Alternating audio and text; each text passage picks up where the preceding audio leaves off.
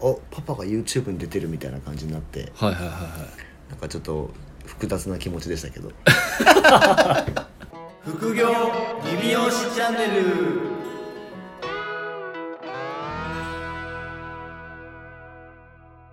まあ今のちょっと自粛期間ずっと続いてる最中じゃないですか、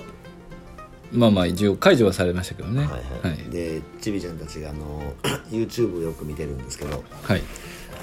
ちょっと前に僕らのねやってる副業レビューしチャンネル TV あはいはいはいを YouTube で多分ななんでか出てきたんですよ多分あれおうであれパパと原さんだみたいな感じでおう で一応内容途中まで見ては何言ってるかわからんみたいな感じなんですけど 厳しいな そうなんかあのグッドと高評価を押しといたっていう報告をこの前僕受けたんですよいいいリスナーリスナーうんそう結構だからそこから多分なんかうちのねサロンのやつとかもなんか見て高評価をしてでなんかスタッフのダメ出しとかしてました もうやっぱりなんかいろんな YouTuber のやつあ見てるそかうっすら、ね多分なんか編集のつなぎ方とか、内容がなんかいい悪いとか多分分かるんですよねあれああまあ子供の方がわかるんでしょうねそういうのはそうだから何人いいねをしてたよとか何人に見られたよとかっていう見ら見られてたよとかっていう、だからどの動画がすごいなんか例えば回再生回数が多かったとかっていう指摘をもらって、 なんかフィードバックをいきなりもらったんですよこの前、でも現実的で真っ当な意見ですよねあそうそうそう一番第三者ですよねそうそう何よりもそう内容はよくわからんかったって言ってましたね そらわからんだろうと思ってまあき厳しいですねそこも巻き込んでいかないといけないってことですねそうなんですよ YouTube に出てきてるとやっぱりなんかちょっとなんかねおパパが YouTube に出てるみたいな感じになってはいはいはいはいなんかちょっと複雑な気持ちでしたけど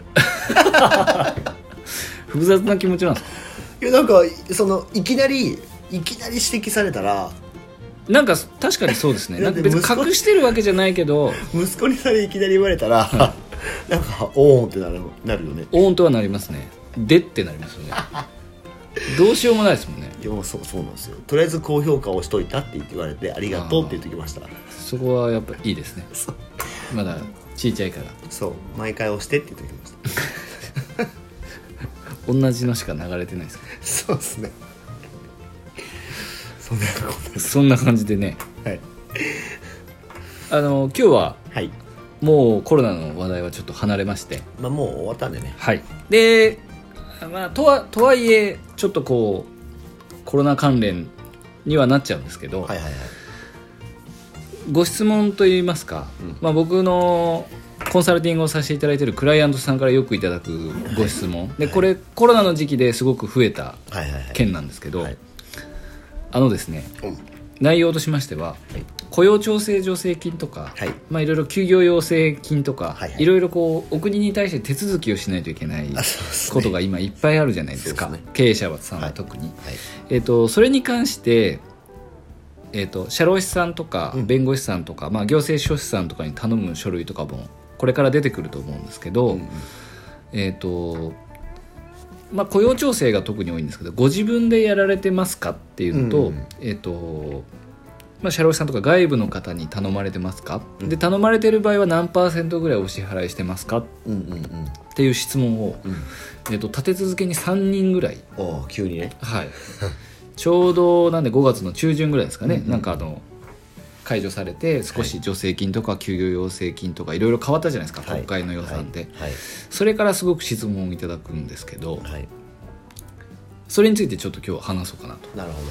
まあはいまあタイムリーな話ですねうん結局タイムリーなん ですよコロナからは離れられないでえそすうですはいね でどうしてるんですか原さんとえっ、と僕のところはあそもそもそもそもなんだっけその適用っていうかまあそのはいいろんなものに対してできる感じのところにいるんですよねいますね臨時休業もしましたし休業手当も出してますしえー50%ダウンもしてるんで、うんうん売り上げも、うん申請系は一通りおそらく申請できできるんだる資格があるのかななるほど要件を満たしてると思いますなるほどで基本的に僕はあのその手続き関係は、餅は餅屋さんなんで、全部外部に頼んでますまあそうまであ、すもちろんお金払って、はいまあ、社労士さんであれば大体15%から20%ぐらい相場、うんうんははい、で弁護士さんとか、まあ、税理士さんとかも当然毎月顧問料でい払っていますよねますので、はいそのままですね、うんでこれも意外と多いんですけどこ顧問料払ってるのに社労士さんとかが何も言ってきてくれないっていう人が結構いるんあーですいよますね言ってきてくれないっていうか、まあ、払ってるん払っててお金をね情報を入れる立場にいるなら、まあ、動いてもらわないといけないんでまあ、そうですねはい、情報は積極的に入れて作業自体ははいちゃんとその専門家の人にやってもらうっていうふうに、はいまあ、してますでまあもちろんそれでプラスでかかるんであれば、向こうはもう完全時給じゃないですか、まあ確かにはいやった量に対してお金がプラスならプラスで払えますし、はいっていうふうにしてます、うんはまあでもそうですよねいうん、だからその何なんですかねプラスで払いたくないから、まあ、自分で調べてやるっていう人はい結構いるじゃないですかそれめちゃくちゃ多いんじゃないですかうん、やれることはやっちゃそううみでたいすなね別にいいとは思うんですけどご自身の時給計算っていうとこ ろをあの一度はい僕はしていただいた方がまあのいいのかあなとはいはい思います、こういう質問をいただくっていうことは別にいいんですよはいあの寝なければあの多分書類とかは頑張ればできますしすねで当然コストなしではい雇用調整助成金とかもらえたら、まあありますよねまあ、20%払わなくてもいいのでただその20%を取りに行く労力とはい時間と自分がその調べ物をしたりとかはいしてる時間でその時間を要はお金におか投資に回せないわけじゃないですか、はいその間に考えれることとか、まあ、何か打ち合わせとかで、まあ、スタッフが、まあ、なんか分かんないですよ元気になる とかならないとかあるかもしれないですけど、はいそそこを未来のお金っていうのをうんちょっとこう捨ててそのこ今目の前にある雇用調整助成金に向かうのは、まあ、両方どっちかは天秤にかけてもらって選ばないといけないんですけどその時に必要なのは自分のその時給がいくらかっていうことですよね。まあまあそれは分かって行動する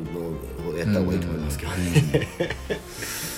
うかいさんはどうしてますその雇用調整とかですかあなんかとかそういう作業系手続き系手続き系作業系は僕は一応そのなんだろう一通りまあ一応目とりあえずね、うんうんうんリサーチして、まあ、どういった時にまあ例えばそういうのが受給できるのか、うん対象になるのかっていうところだけまあ一応調べてあって自分なりに、はいはいはで、まあ、一応その社労士さんに、まあ、うちは、えっと、結果休まなかったし、うんうんうんでなんだっけあれ 50%? はいはいもう一応下がってないから、うんでだからまあ受けるものがほぼないんですようんだから、まあ、一応だからそうこのこの先、まあ、もっともっと広がって拡大した時に、まあ、じゃあそういう措置をする時にじゃあまあシミュレーションだけしとこうっていうのでお話だけして、はいはいはいで、まあ、その時は、まあ、どういう段取りを取るかっていうところまでだけ一応聞いただけだから、はいはいはいまあ、実際僕はだからもうお願いするのは全部投げますね。うんうんうんなんであくまで発注する側じゃないですあか僕たちそうそうはそうそうだから発注する側が発注しない限りやっぱり向こうも動かないと思うんで動かなすよいですねまあ、いくらお金を顧問料でもらってるとはいえ、は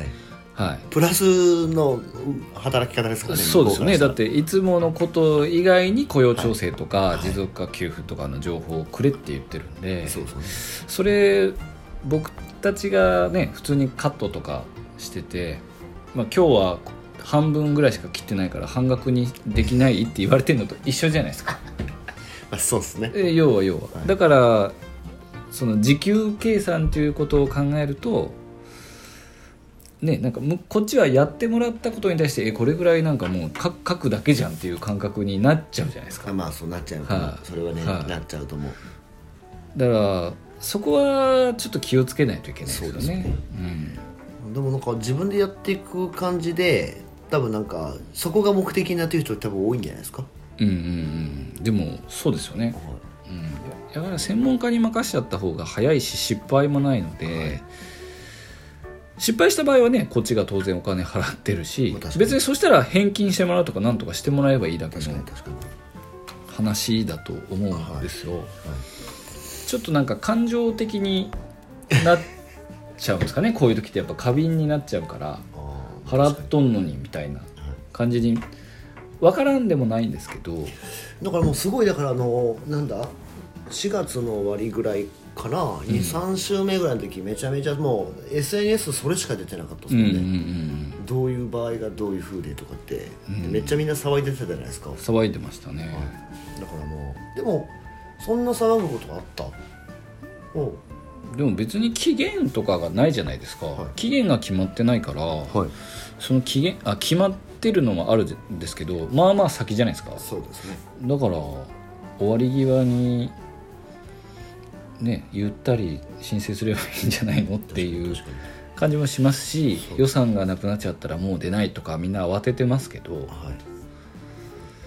そんなことはないんで大体まあよっぽどよっぽどね、はいまあ、そこもだから結局だから結局決まってないから、そうそうそうそうねで後からどんどん増えていくだろうしはいなんかいろいろ増えてくるからでまあ原さんのとこだっていろいろ授業他にもやってるじゃないですかはいはいで別々で何かやるの一応会社ごとで、うんまあ、持続化給付金はそれぞれで一応申請ですよねしたりはしてますそうですよねはい、だからまあそれがだからまあねえっとまあ僕もそうですけど、うん、事業として他でやってればうん一個一個が対象だから、そうですねそうだからまあ、サロンとしては僕は使わないですけど、うん他の事業の部分に関してはまあ申請するんで、そうですよねそうでもでもそれもまあだから お願いしますっていうふうに投げただけでもう終わりなんで、そうですなんで情報はちゃんと経営者として仕入れないといけないんですけど、あくまで発注する側っていうのがあるんで情報をちゃんと仕入れて発注しはて、い発注したらもうあとはやってもらうっていう方がそうですねその分自社のね、はい自分の会社の未来の時間を使え時間をちゃんと使った方がはいいいかなとは思うんでいやもう間違いなくそっちの方に時間を使わないと、で僕だから何かの SNS に自分書いたんですけど、はい、もうだから動線で聞いたらあともう未来業務だけやってう人に任せるっていうところはもう任せちゃった方がんうん、絶対有効じゃないですかそうですねだからもうそのし申請出したらもうあとやることないでしょだってないですねないですだからもう本当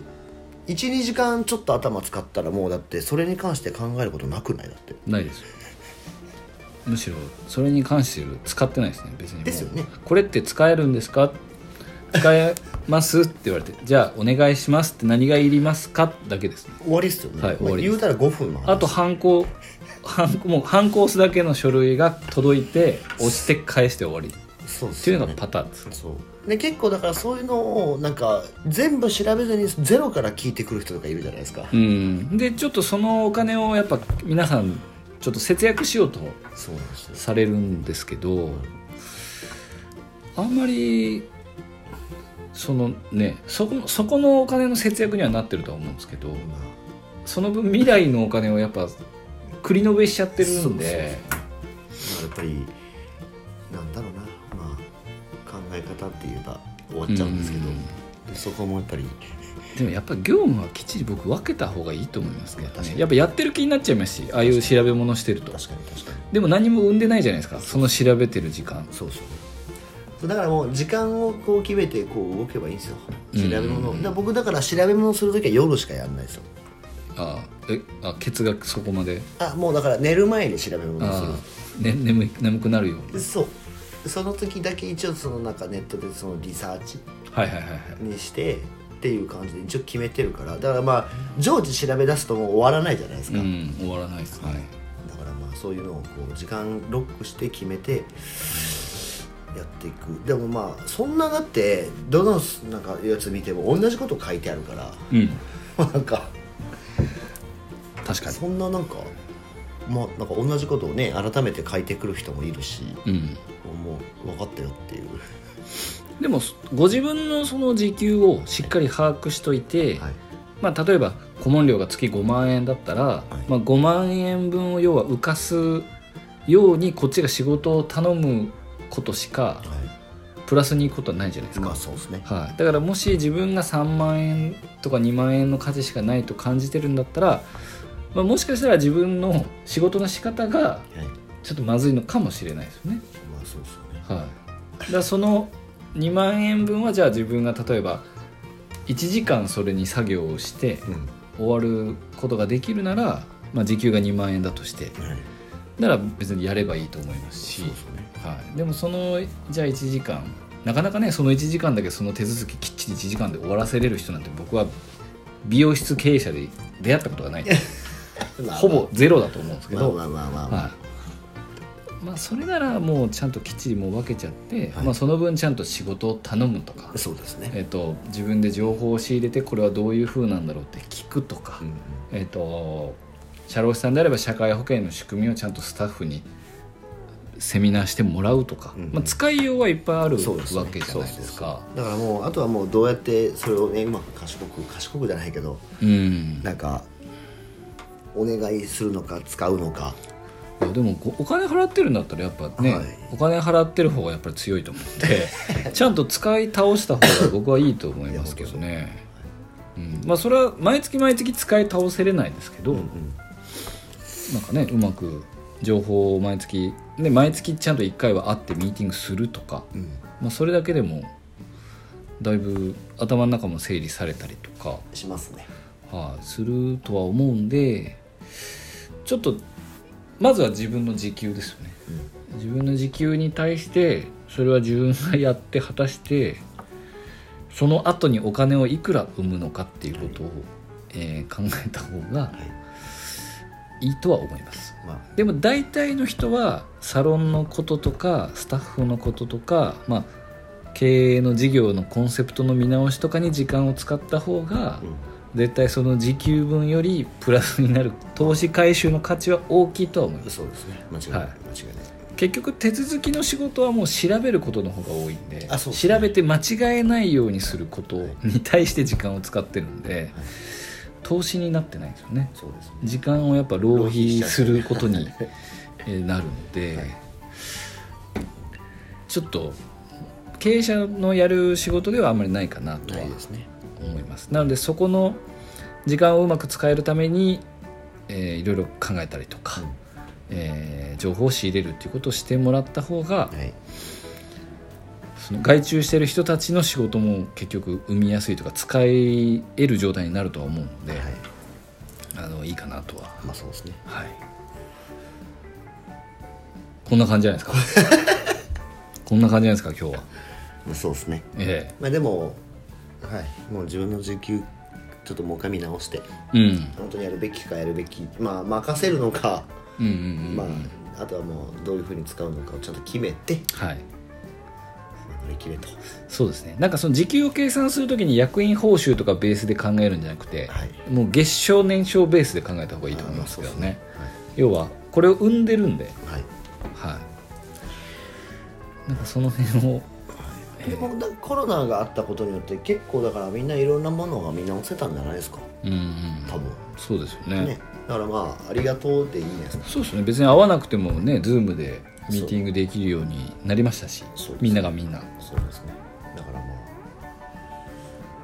あいろいろねプラスになることもコロナを通じてあったんじゃないのかなっていうめちゃめちゃ綺麗にまとめますねはいまだ終わってないけどねええはいまあ、これからなんですけど今いろいろまずはご自分の足元といいますか、はいはい働き方というか時給をまず経営者の人は見直していただいて、えー、とどこに時間とお金をはい投資していくかっていうのをえー考えていきましょうそうですねという回だったんですかね。間違いないはいきれはい、 えーそれでは副業理美容師チャンネルではあの引き続きご質問と、えーレビューなど、えーお待ちしておりますので、お待ちしてますはい、で鵜飼さんのお子様が高評価した一応 YouTube もちょろっとやっておりますので、 はいよろしければ登録と、えあーのグッドボタン高の評価ねグッドボタンを、 えーバシバシ押していただきたいなと思いますお願いしますはい、ではそれでは来週またお聞きくださいありがとうございましたさよならさよなら